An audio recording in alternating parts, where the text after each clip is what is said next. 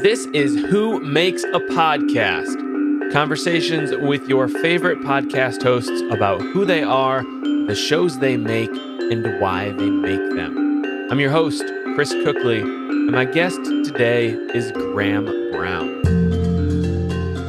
Graham is a world traveling storyteller, author, entrepreneur, and founder of Pikkal & Co., an award winning AI powered, data driven B2B podcast agency based in Singapore. Graham has spent years hosting, producing, and guesting on over 2,000 podcasts. He is the host of Podcast Guesting Pro, Podcast Maps, and the Asia Tech podcast, as well as several others. We talk about the importance of storytelling, growth through failure, and of course, how to be a great guest on another podcast. Now, this is commonly believed to be the best way to achieve growth on your own podcast, and it was very insightful to hear Graham speak on a practical level about what you should be thinking about preparing for before guesting on other podcasts. There is a ton of really great, no nonsense advice for every podcast creator in this episode. And so now here is my conversation with Graham Brown. Graham, welcome to Who Makes a Podcast. Chris, thank you very much. Thanks for the intro and your generosity inviting me here today. Yeah, I had uh, not heard of you, honestly, before you or your team reached out to request to be on this podcast, but I'm very excited to have come across you and to, to listen to some, some of your podcasts, particularly the, the uh, podcast guesting pro. I've been kind of tearing through that series. That's been really mm. interesting. I'm really happy to be here. This is the great thing about podcasting. It's quite new, isn't it? So we're all kind of discovering each other. Yeah, and there's there's a lot of us out there. It seems like. Mm. Would you mind telling me a little bit about yourself and where you're from originally? I know you're based in Singapore now, but mm. how did how did you get there? Like, what's that what's that story look like? That's a long story, Chris.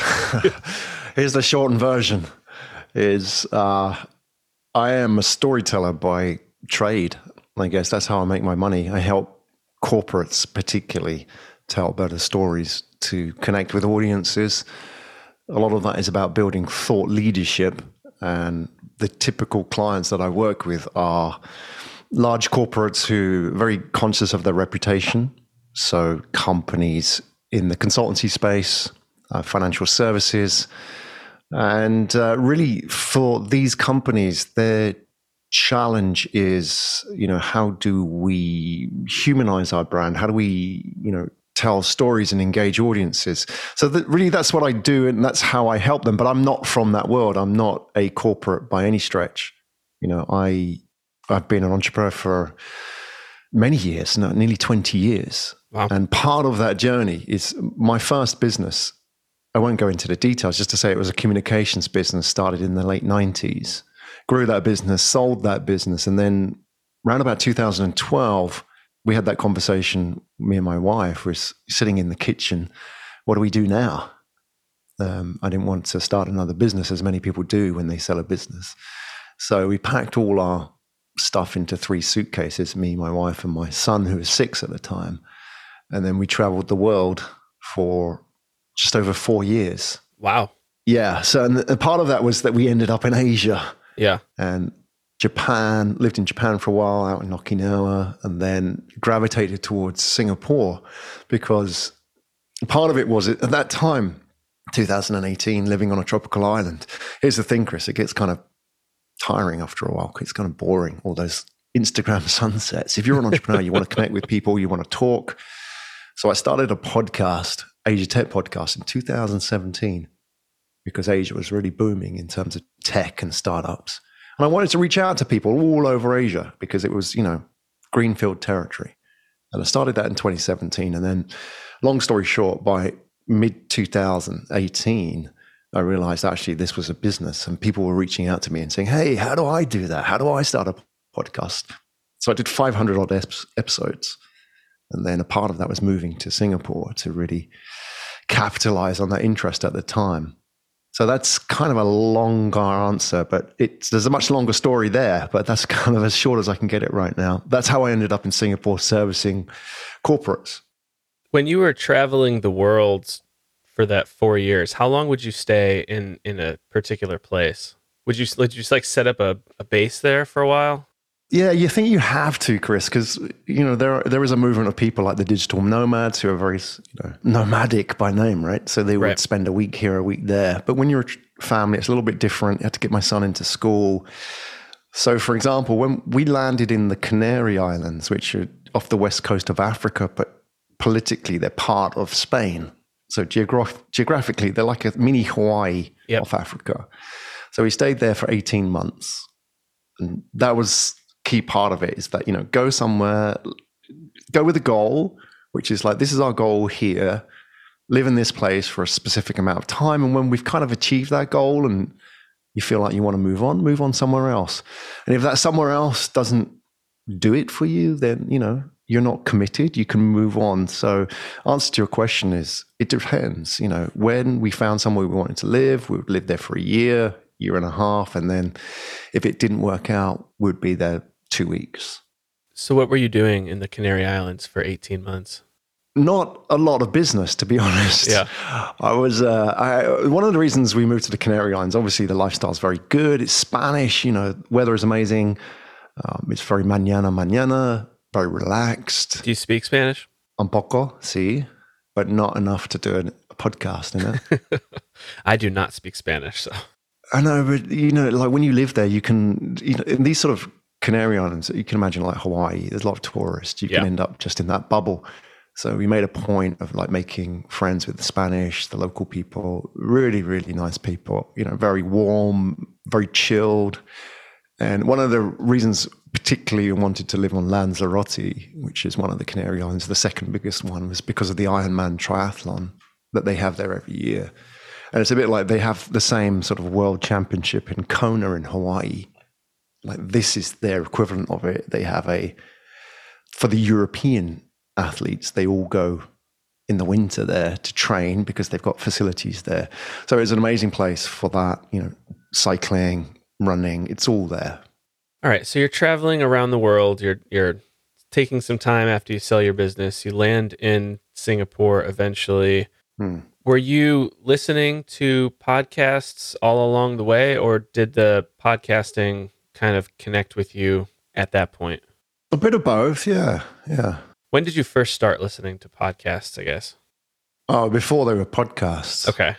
There's actually a podcast of me in 2014 somewhere on the internet. And I think it's now only, uh, you know, it's sort of archived on YouTube somewhere because there was a video version of it. So I was recording podcasts in 2014. But even long before that, I was recording audio like this, like you and me, Chris, now. Mhm. I was doing this for my business in 2008, 2009. I was interviewing communications professionals. So we're talking about mobile telecommunications. Okay.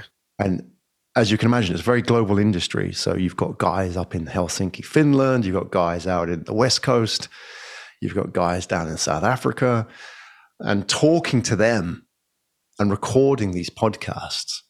And it wasn't really called podcasts. I mean, people would know of them, but you didn't really have the support. You didn't have Spotify for sure back then. Yeah, it was all. So I was actively involved in it from an early stage, and it really was a different market. You know, you didn't have a consumer market at all, apart from a, you know, maybe a very hardcore group of listeners, but you certainly didn't have true crime or serial or you know those kind of business wars type podcasts back then.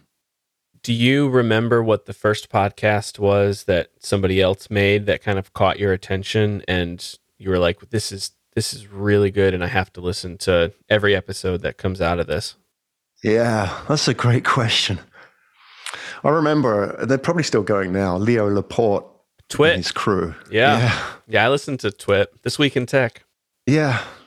I just loved the, you know, really what I liked about Twit was they would do different formats, but I seem to remember they had a format where there's like four of them. There was, you know, Leo Laporte, Dvorak, and then they had Kevin Rose, I think, at some stage. Yeah, he was on there pretty early too. Yeah.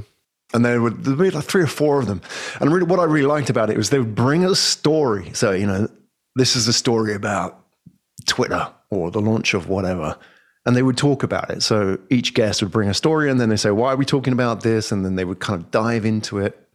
I thought that was really interesting as a format and they would do it live as well. And what I really loved about it was, firstly, it was just really casual conversation, but with people who knew their stuff.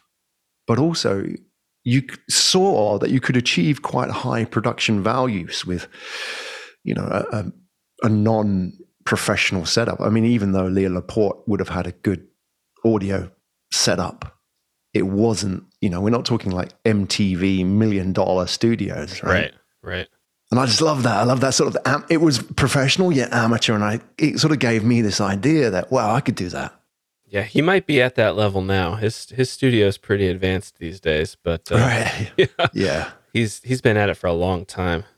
Oh, he was one of the originals. What do you think it is about the format of podcast of of audio and particularly maybe interview podcasts where where a couple people are getting together and, and speaking and learning about each other? What what is it about that that is attractive maybe to you and then also to listeners as a whole? Mm. At the logical level, there is information. It's interesting. There's stories. You know, there is stuff to learn. And one of the great things about podcasting is it's narrowcast. So the traditional media model is broadcast, right? Which is how do we get as many people as possible to, you know, achieve these listener figures, right? So any radio station, the goal is to become broadcast to get as many people as possible. So therefore, the subjects have to be broad. You have to have something for everybody. Yet with podcasting, it's narrowcast. So if you want to talk about podcasting, for example, it's meta, but it's very niche, right? And in the same way, if you want to talk about garden furniture or true crime or anything that you're really interested in, there is a podcast for that. And I think at that logical level, that's really attractive because you can't have that kind of specificity on mainstream media.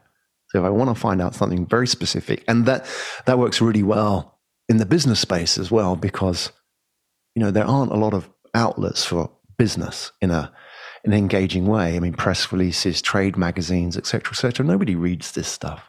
So I think at the logical level, that's very attractive. You can find information and content very specific to you, and it's not edited, it's not dumbed down. And then at the emotional level, I feel that the real attraction of podcasts is these are the conversations we don't have anymore. You know, even you and I, Chris, having a, a conversation for 60 minutes, 90 minutes. When was the last time you actually had a conversation with somebody like that? We don't do that, do we? No, it's usually just when I'm recording a podcast. Right. And even when you Zoom somebody, it's very transactional, isn't it? It's like, okay, all right, you do your thing, I do my thing, done.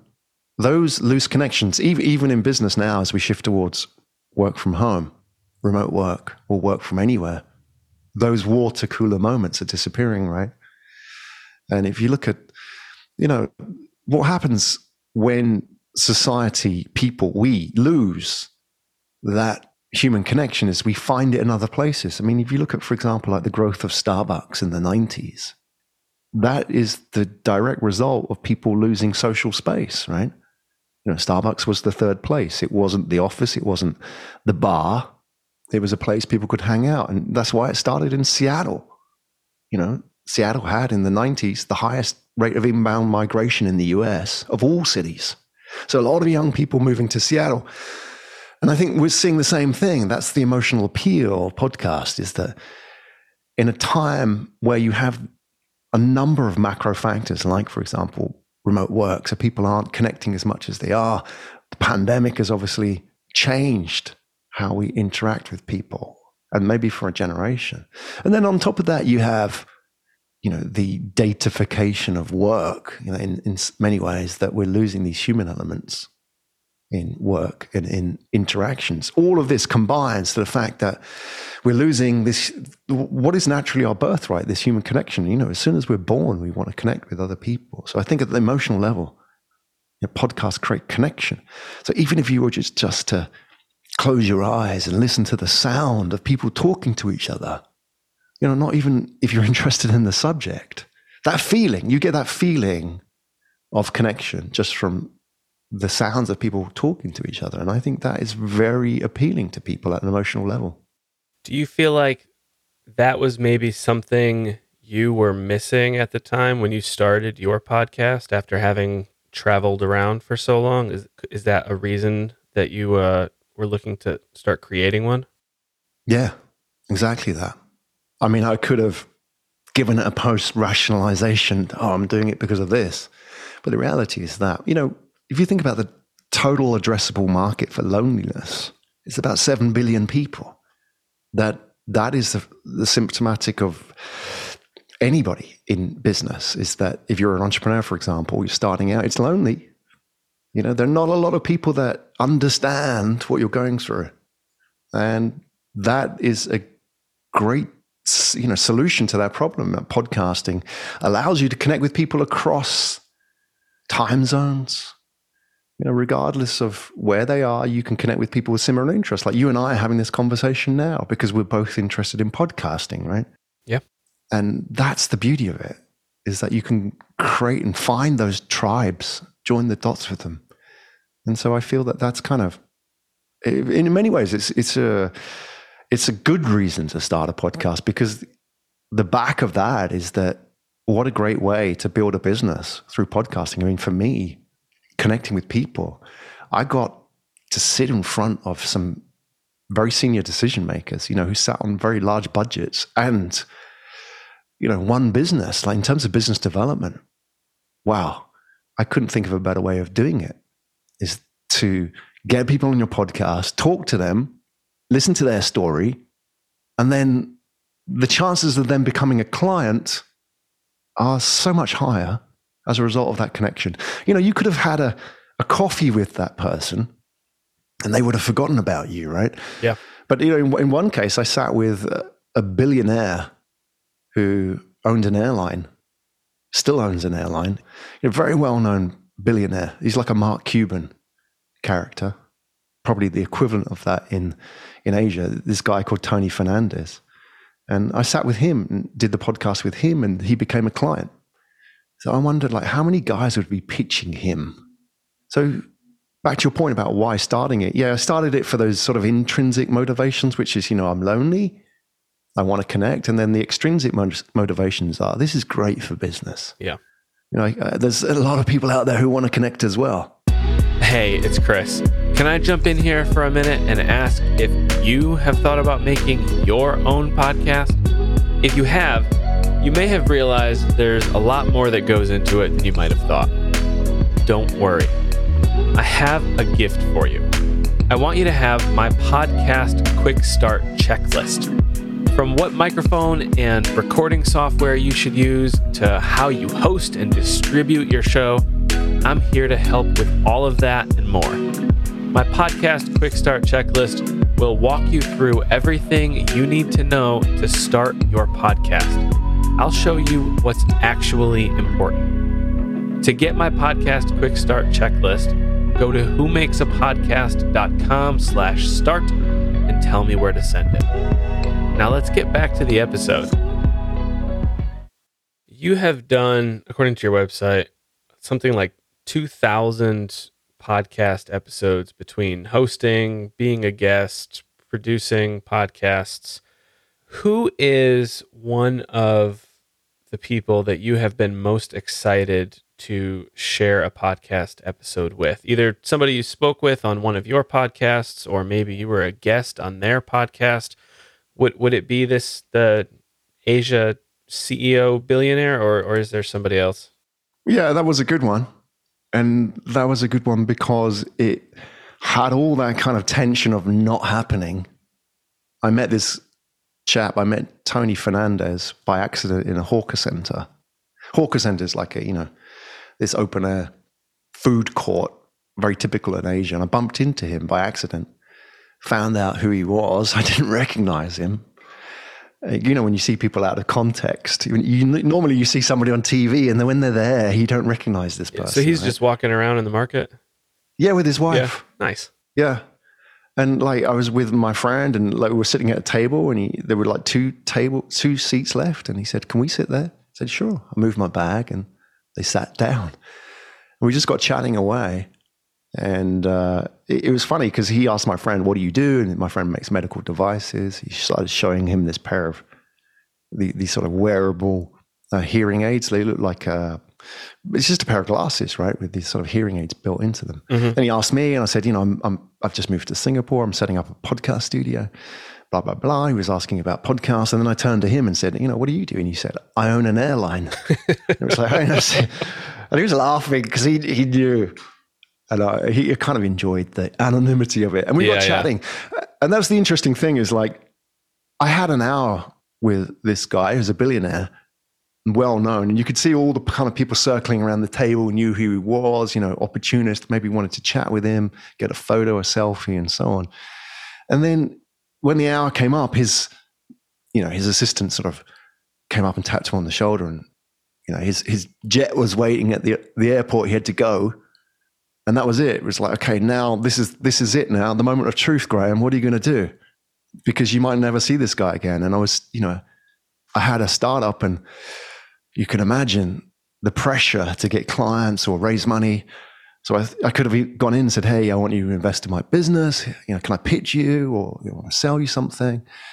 So that was the moment of truth, and I just went in and said, "Hey, Tony, I want to do a podcast with you." He said, "Sure," and he gave me his WhatsApp number, and then you know, a few months later, we were there in their offices doing their podcast, and yeah. I just think I want to think back at that time. It's like, wow, that could have played out so differently. You know, I could have tried to pitch him you know, here's my pitch deck. Right. He's like, okay, you know, send it to my guy, my analyst. He'll have a look at it. Yeah. Or I could have tried to pitch him in. I want to sell you my services, and you know, join the line. But it was like, let's do a podcast together. And, and in fact, that worked out because when we did that podcast together, the first thing he said when he came into the room was, "I've just got one request." And I thought it was going to be rescheduled because we had so many kind of schedule bumps at that time that he said, um, I want to start a podcast business. It was like, wow, you're in the right place, Tony. Yeah. So I just think back to that, and that, you know, okay, the the interview is there. I mean, it's on, you know, it's on YouTube as well, so you can see it. You know, all the audio and the video are there, and it's kind of the, the great thing is it's going to be there for another ten years as well. So it's a moment I'm very proud of because you know it so nearly didn't happen, but now it's there. It, it can't go away which is what I think the beauty of the podcast. It's there forever. Like a coffee meeting would have disappeared, or you know, a random bump into a guy at an event. Forget about it. And I will link to that video in my show notes. Mm, yeah, check it out. And I would say, interesting thing is like watch the video. If you see the audio, is I mean, listen to the audio. That's fine, but watch the video. You'll see the body language. It's very casual, and that's what I really like about it because we were sitting in right opposite each other in the same room and that's like really engaging. That's authentic. All right. So you had a, uh, an interview with Tony. You had a, a podcast episode with him. What, what was one of the big takeaways that you got from that conversation? You're obviously you're speaking with somebody who has accomplished a ton. Sounds like mm-hmm. you had a, a, decent amount of time with him, both in the market and on the uh, and on the episode. What, what What's something that you learned that maybe you would not have been able to learn otherwise? When you're in a podcast and you're a host, that you bring a lot to the table. Why does this billionaire want to be on a podcast when he can do any media that he'd want? Get any media. And I realized it's because he can tell his story in his words. And in fact, for him, it's probably quite liberating. I think that's the power of a podcast and certainly something a host can bring to the table because there's no other way that you can do that in an authentic fashion, right? You can tell your story without handlers, without editing. You know, okay, there's editing in all podcasts, but I mean editing the actual context, if you like, of the podcast. And you're not at the mercy of somebody else's agenda. And that was like a real surprise. I thought, wow, that really, you know, points to the potential power of a podcast you know, it's not an interview. It's a conversation and it's, you know, it's not traditional media.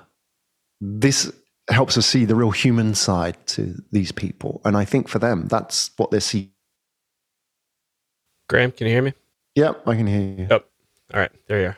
I think you cut out for a second there. I have talked to a number of people who make podcasts at this point for this show. Usually everybody just has one podcast that they're that they're making, but you've made a lot of different podcasts in the past. How many different podcasts, not not episodes, but just shows. How many different podcast shows have you made? Hmm. Uh, for myself, probably five or six. Okay. And then for clients, you know, a, a factor of that.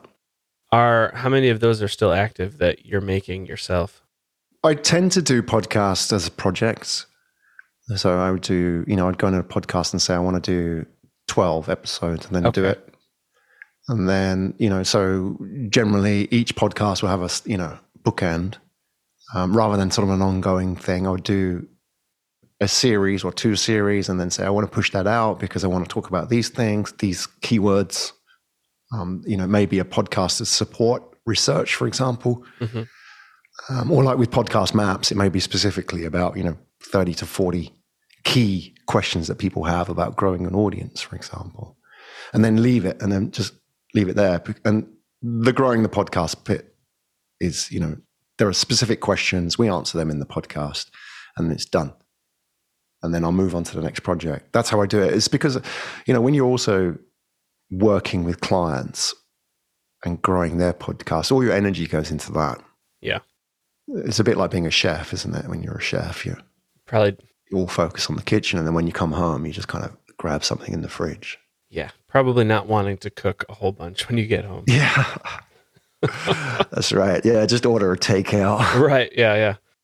So for this conversation, you know, you have five or six different shows, like you said. For for this episode of my podcast, I think I'd like to focus primarily on your podcast guesting pro hmm. series. I think that that could be of benefit to my listeners, my audience who may be trying to start their own podcast and grow their podcast through something like that. So, why did you hmm. start your podcast, Podcast Guesting Pro? Was was there something that you saw that needed to be addressed, or what was the what was the reason for starting that? I was growing the agency, the podcast agency at the time, working with consultancy clients, financial services.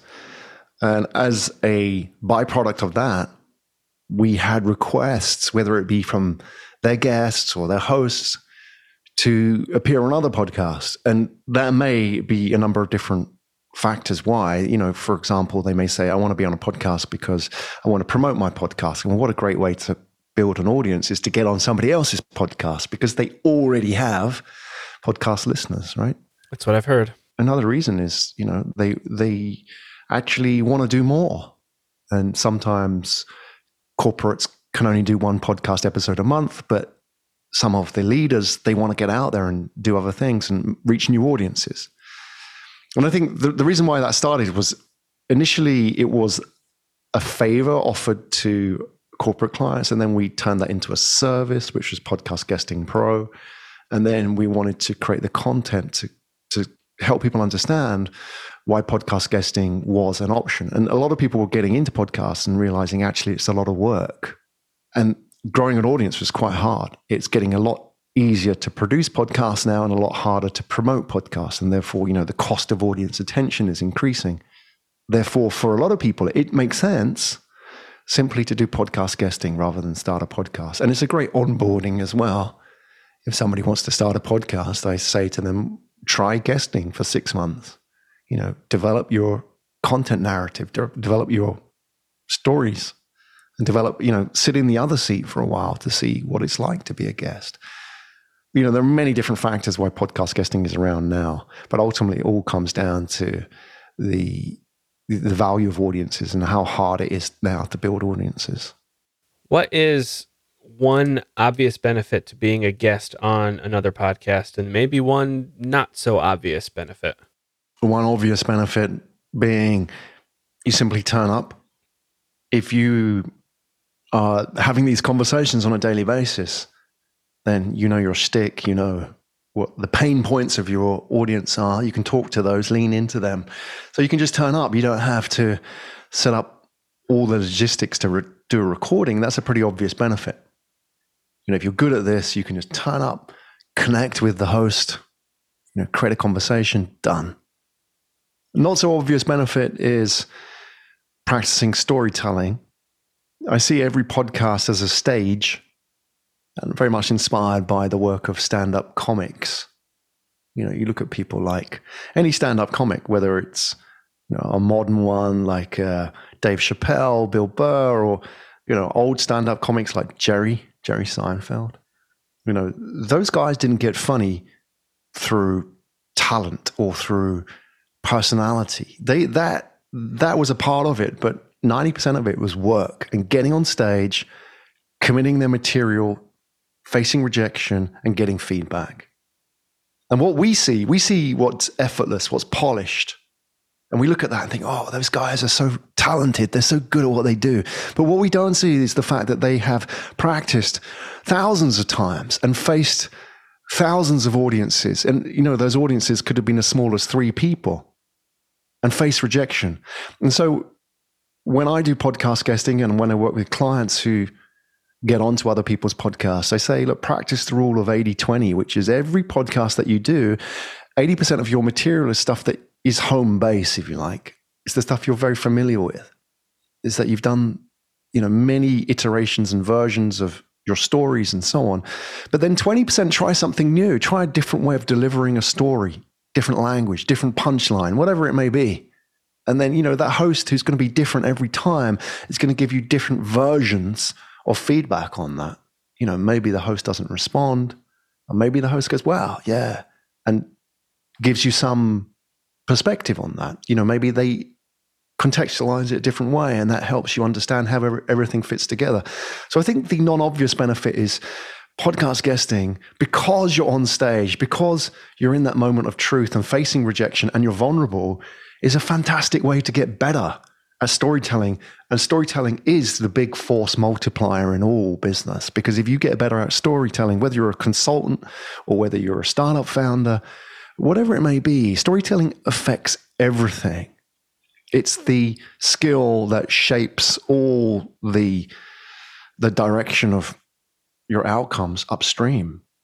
So I, that's what I feel people learn through podcast guesting and even through hosting as well, Chris, is that, you know, as you host, of course, you listen to people, but you also practice your own stick, is that you get better at it.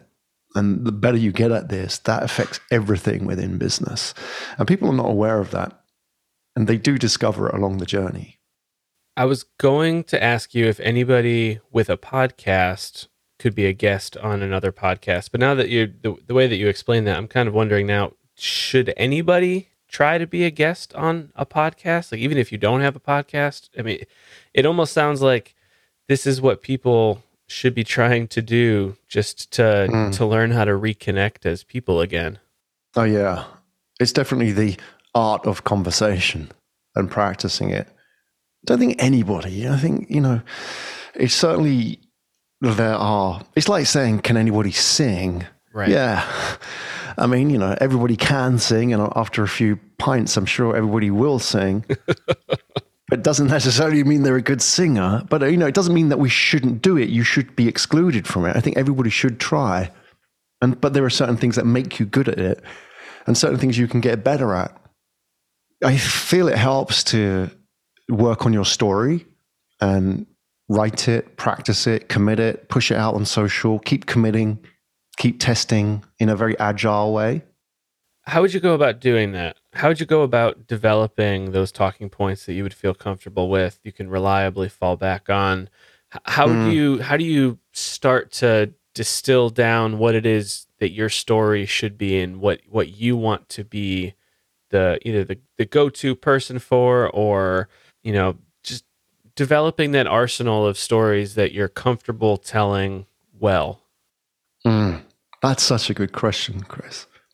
And something we probably don't pay enough attention to. We may be aware of, you know, what do I talk about questions in our heads, right? But maybe we don't understand there's a science to it. I saw there's a great picture on the internet of Jerry Seinfeld sitting on the floor and he's surrounded by all these yellow post it notes or what looks like post it notes. and I, you know, there's a caption. And it says something like, you know, twelve thousand of them, and those post-it notes are his jokes, and he's collected every single joke since he started, and he put them in, you know, in. You can imagine in the seventies, it wasn't on the phone; it was in like a one of those Rolodex Yeah. boxes, right? Yeah. With the flashcards and collected them. And that, if you ask me, how do you get good at it? That's it. You've got to treat this like science. You've got to, just as if you would if you were building a funnel in internet marketing or a newsletter, you have to approach this in a scientific way, which is your content at the beginning is going to be very messy you don't know what works and what doesn't work. And maybe you kind of have a feeling for what works and what doesn't work, but you don't really know. And the only way to find out is to test. So you get on a podcast and you test your material and you find out what worked and what doesn't work. And then you keep a note of it. You know, document this stuff, write it for yourself, right? Not necessarily for anybody else. You know, work on those scenes, like treat treat your content as scenes, which is that everything has a natural beginning and an end. Just as you would telling a joke or telling a story, or if you're writing a book, you know, everything is broken down into scenes. So treat things as scenes. So you test that scene. Did it work? Did people get it? Is the ending good? Was the ending strong? And once you start doing that, you build effectively these bricks, which are like scenes, which becomes your content. Okay, these ones work, these ones don't work. And then you can easily construct scenes and tell stories. So when somebody asks you, hey, tell me about that time that you sold your business and traveled the world, you know, I'm not now searching in my head for answers. Yeah. You know, I, I've got a good idea of that story. So I can do it in this way. Maybe if the podcast host is very prescriptive, a how to type podcast, you can do it in that format. Or if it's sort of focused on how I did this type stories, you can do it in that style. So treat it in a scientific way. Keep testing in a very agile way. And the only real answer to that is practice. That's how you get good at it. I know it sounds a little bit trite, but really that is the answer. It's putting in the hours. People don't see that. They want the shortcuts. I think that's the way that m- most things are, though. Like ev- everybody says that they want a shortcut to get better at something, but it just doesn't happen. If you're not gonna if you're not gonna get on a microphone and talk about something, you're not gonna get good at speaking on a microphone, right? Yeah. And there's a really important part of that, Chris, which is failure. That you could put in the hours without any failure. A good example, I was a, if you go way back to the 90s, I was a, an English teacher in Japan. You know, I wanted to go out and explore the world. So I taught English and I was teaching students. And a part of that was you go into schools and you would see them teach English. And the interesting thing was that your average Japanese student could do 10 years of English, come out of school or university, and not speak a single word. And you ask, what on earth happened there? And the answer is because they didn't face any failure. You know, they did 10 years, and all they did was read out of a book, practice, repeat, practice. But what they didn't do, they never walked into a store. They never walked up to a foreigner and said, Hey, can I talk to you? Or ordered food. And you know, like what it's like ordering food. You feel like the, if you get it wrong, the hole in the ground's going to open up and you're going to fall in it. Right? I still feel like that sometimes. Yeah, that's why people go to McDonald's or Starbucks, right? Oh yeah, I'm just gonna. Yeah, I don't feel like I'm going to be adventurous today. Well, even at some of those restaurants, if I haven't been there before, and uh, you pull into the drive-through, and they're like, "What do you want?" I, I, no, I, I haven't seen the, The menu usual. until I just got here. Like, I have no idea what you have. That's human nature, Chris, right? We're scared of making mistakes, but only by confronting those fears do we get comfortable with it. And the small things like ordering food are not fatal, right?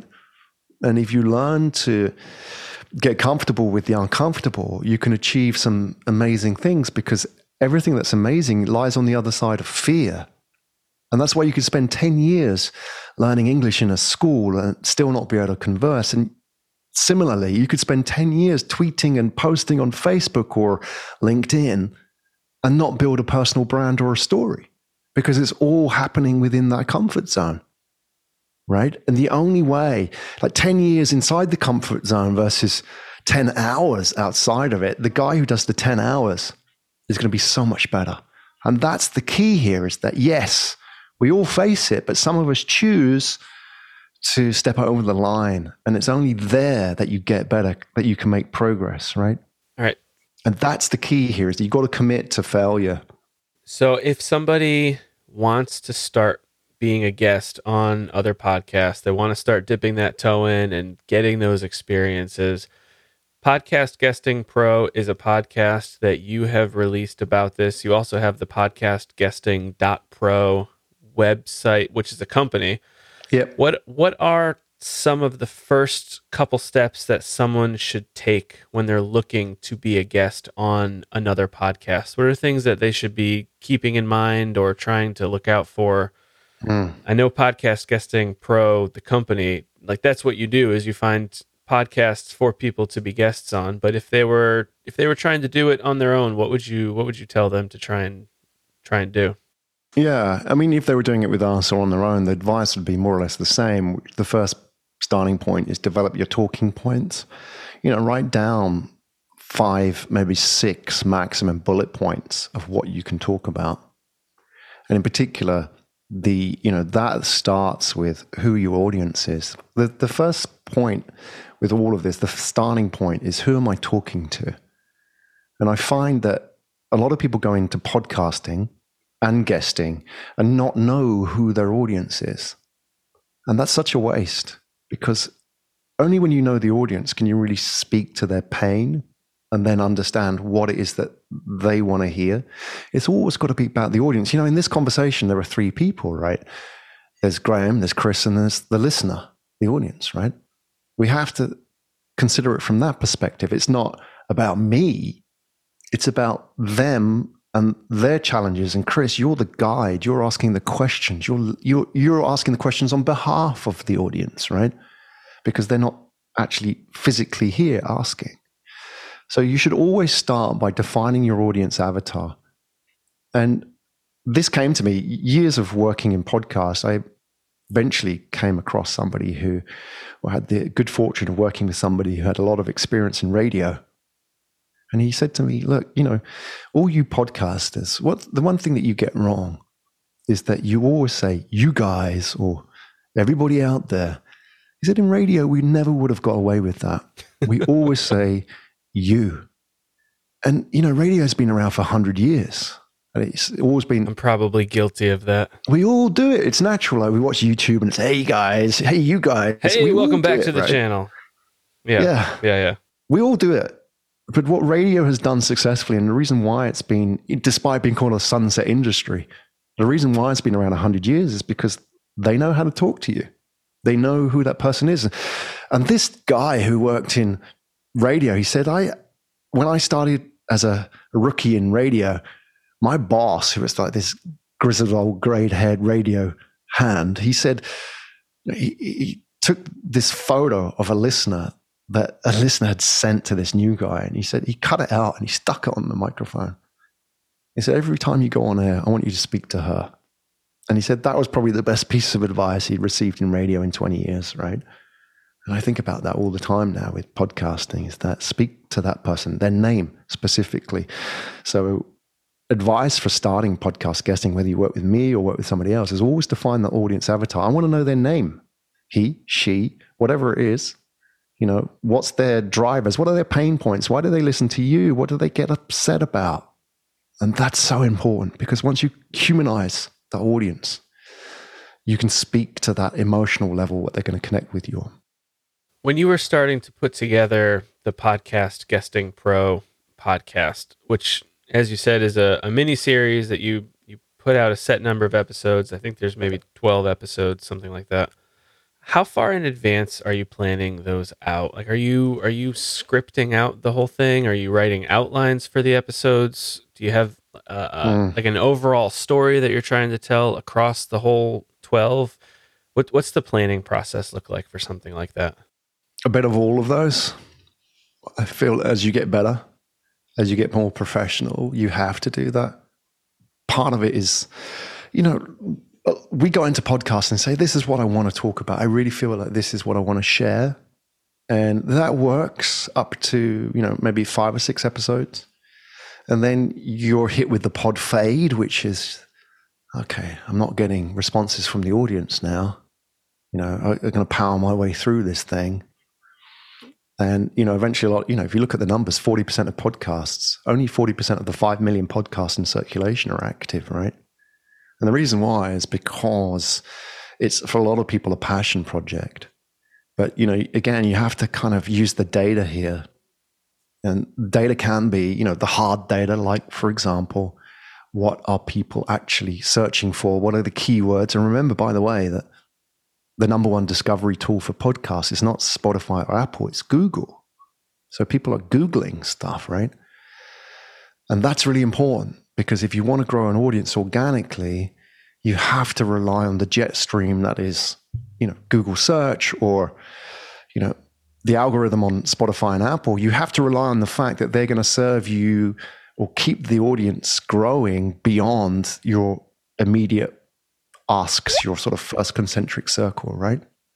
So the key here is that when you plan it out is to be mindful of what people want to hear what the audience wants to hear. So obviously SEO, keyword searches that are important to your industry, but also, you know, talking to the audience. Um, you know, I in my team, I have people who work in business development on a daily basis, and they'll tell me what the pain points are. These are the questions that clients ask.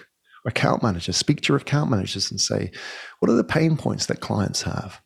And then the way they word them is important because they become podcast titles, episode titles, right? Mm-hmm. So what we're trying to do here, Chris, is we're trying to make it about what the audience wants, wants as opposed to what I can talk about. You know, there's a gap here. Of course, they meet in the middle. So a key part of the planning is being scientific about it because yes, you can get to so far just through motivation, just power your way through. But after a point, you're going to want to grow this thing and you're going to want to get feedback and build a community around it, right? So you have to speak their language and you have to know what the buttons are to push that people are interested in. I think that's a big part of planning that people tend to overlook. You know, they just send, start out and say, these are the six episodes I want to talk about. Well, that's fine. But, you know, all this content has to be newsworthy. It has to resonate with what people are interested in right now. So for the podcast guesting pro, did you take a, a reading of how things were going during production, or like did you do all twelve uh, episodes before they were released? Yeah, in that one, uh, we pretty much had all the content mapped out before we started, mm-hmm. and uh, you know, it was, it's it, that obviously is a lot easier to do if you know your content. You could plan it bucket it. You know, these are the maybe these are the six episodes I can talk easily about that we have content on, and maybe these six we need a bit more work. But you know, that's an important part of the planning process is to separate production and publishing. I think once you can, a lot of people are sort of doing the same thing at the same time. You know, they're they're thinking of the next one only, and the better you get at it, the more you can kind of separate these two workflows such that you may be planning out three, four months down the line. And that helps as well. A big part of it. You know, Chris, what I see a lot of podcast hosts miss is the opportunity to get their audience to listen to other episodes. And there's there's two parts to that. One is creating this overarching narrative, which you've mentioned, you know, have this sort of bigger theme that people can work on and, and sort of follow through on this journey. Okay, you're taking me on this journey, and next episode is going to take me a bit further, and so on and so on. And then the other op- option is, you know, go back and listen to episode 15 where we talked about, you know, monetizing a podcast, right? Not not a simple, you know, mid-roll readout, but where you may sink in very naturally this conversation with other episodes. So I feel that that is a miss because growing a podcast and planning it is like running a restaurant. Like it's very easy to get people to fill the seats on a Friday night, Saturday night, Sunday afternoon. Any restaurant can do that anywhere in town. But where the money's made and where successful restaurants are made is those that can fill people on Tuesday afternoon or Wednesday night. And those people that, that come on Tuesday afternoon and Wednesday night are the ones that came on Friday and Saturday and brought their friends. And that's how you grow a restaurant. And that's how you also grow a podcast is by not necessarily constantly hustling for new listeners, but getting your existing listeners to come back. And if you can do that, Spotify and Apple will look at your numbers favorably. They'll say, oh, you know, if you can get somebody to listen to four episodes and this podcast only gets somebody to listen to one and they're gone, then I'm going to promote the one that has four right. on right. the listener numbers, right? And this is really important because then they're going to promote your podcast and generate more organic traffic for you. I've heard on your podcast, Guest Pro, that you have a database with hundreds of thousands of podcasts in it with various data points about each of the shows. So obviously you're you're aware of data in podcasting and, and we're kind of talking about it a little bit now. Do you use any kind of data about your listeners to decide on what types of podcasts to make? Are there any key indicators that you're looking at when you're trying to plan out some of these some of these series? Hmm. From the host perspective, data is very important. We tend to only, as an industry, obsess about audience numbers generally because that's the only reliable data that we have. But you can do a lot with data. And this comes back to experimenting. What you can do is you with, with the data that you get on your podcast, and I advise all hosts to do this, and we do this for our clients as well, is use the data to identify three things. One is content themes, because you can look back over your data and see which content worked. And you have a gut instinct on what might work, but actually the data is telling you. And anybody that's done any kind of pay per click or internet marketing will understand that why data often calls out the BS. You know, we're blindsided by our own convictions and thoughts about what works, but the reality is there. So use it to identify content themes. You know, maybe talking about this issue got you more audience. Now, that's only one data point. It might not be the reason why that was a popular episode. It may be because the guest promoted it. It may be because of timing. Who knows? There's a number of variables there. Right. The second factor is format and host engagement.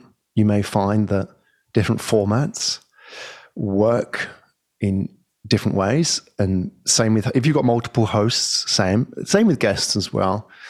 That what you identify, look at, for example, your engagement numbers now, you can get this from Spotify and Apple. They have different kind of levels. They're not great in terms of engagement numbers, but look for a podcast market fit, which is basically where, you know, we have different metrics for this, but roughly where two thirds of your audience listen to two thirds of the episode. That's a good fit. Now, you, it's a sliding scale. You can change those numbers, but roughly it means that this is a good podcast in terms of engagement. So the reason why that's engaging, number of factors. Could simply be the guest, the host chemistry. It could be the content, whatever. It could be, oh, this was a 12 minute as opposed to 120 minute. Who knows? But all you're trying to do here is you're trying to identify the avatar, the playbook of what works. You know, what's the cookie cutter of a successful podcast? There may be five or six different input variables from the data. Without analyzing each and every one, you can just say, we know that this one works. And therefore, let's do more like that. And then the last part with the data, that this is particularly important if you have a global podcast, which is identify audience niches. So, for example, we had one financial services podcast, and from the data, we identified that they had specific niches in, in languages. And they took their English podcast and then they did a Mandarin Chinese and then a German version of it. And what was interesting, you could actually see that from the data. You could see, for example, when they did a Chinese podcast in the main English channel, they had very low audience numbers because obviously people are skipping it. Yeah. But they had very high engagement levels, which was interesting. It basically said that not everybody's interested in it, but those that are interested in it are very interested in it. Right. Yeah. So you know, if you took your quadrant, if you like, map it out, it would be sort of, you know, high engagement, low audience. And so you could use your data for these kind of insights. You could certainly do it with content. You know, you could, for example, if you did one, like we found with one client, doing um, content about blockchain at the time or precious metals, for example, similar kind of data points. And that then leads to potential action, which is okay, do we do more of this? Do we do a sub series? Do we break this out as, as its own podcast? And so that's where you become data driven is you're using the data to tell you what the audience is doing, not what you feel and think. And I, I feel the big challenge, Chris, with a lot of podcast hosts is they spend too much time working in the podcast and not on it. Mm-hmm. Yeah, I've heard that before. Yeah, they're too sort of into the next guest, the next, and they, they rely too much on the guest. You know, the guests are very small in terms of contribution to the overall audience growth. You know, that's the reality is that they, they won't really help promote that podcast because, yeah, they've got access to new audiences, but it's all about your audience and growing them. So I think that's the, the key here is that the more time you can spend working on the podcast, identifying numbers, doing it methodically, the more times you can get insights and you can help drive growth long term. Graham, this has been a super interesting conversation for me. I think there's a, a ton of really good pieces of information in here. And, you know, I, I greatly appreciate you coming on and, and speaking with me about all of this. We are kind of running into a time buffer again, so I'm going to start wrapping up just a little bit. What is one of the most important lessons that you've learned about podcasting since you started? Hmm. One lesson or one of one of um, yeah yeah there's more i think you know what i've discovered chris is that most people see podcasts as a content problem you know how do i create content how do i make the best content and yes you need content but i don't see podcasts as a content problem i see podcasts as a communication problem and once you start looking at it from that perspective, you see podcasts differently, which is this is not about content. This is about communication. You know, in the same way, if you're working with corporates or clients, they don't have a podcast problem. So let's not sell them podcasts. Right. That's the key is that they have a communication problem, which is that they struggle with thought leadership just like anybody. You know, how do I become a thought leader in this very attention stretched world? You know, we don't have captive audiences anymore, both internally within companies and externally with our communities. And that's the difference between approaching it as content, which is create content, market the content, as opposed to communication, which is like, how do I grow this? How do I connect? How do I create community around these conversations that matter? And how do I create that connection, which is what people really need? It is a small change at the top end, but the bottom end in terms of the outcomes, once you start viewing podcasts as communication as opposed to content, it will change everything that you do about it. How you view the numbers, how you think about the guests and the conversations that you're going to talk about, and ultimately the reasons why you're doing it. You have clearly spent a lot of time thinking about these things in this this industry, this medium, where can people find you if they want to find out more about what you have to say about podcasting or or anything else that you're working on? Yeah, go to pikkal.com, which is P I K K A L.com. It's like Apple, Google, Pickle. That is a good starting point, jumping off point.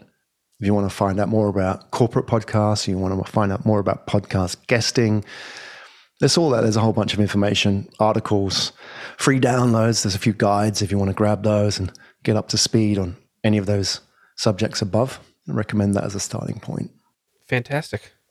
Well, Graham, thank you so much for coming on Who Makes a Podcast with me. I really appreciate it. Yeah. And what a great series as well. And thanks for inviting me, Chris, and for being such a generous host.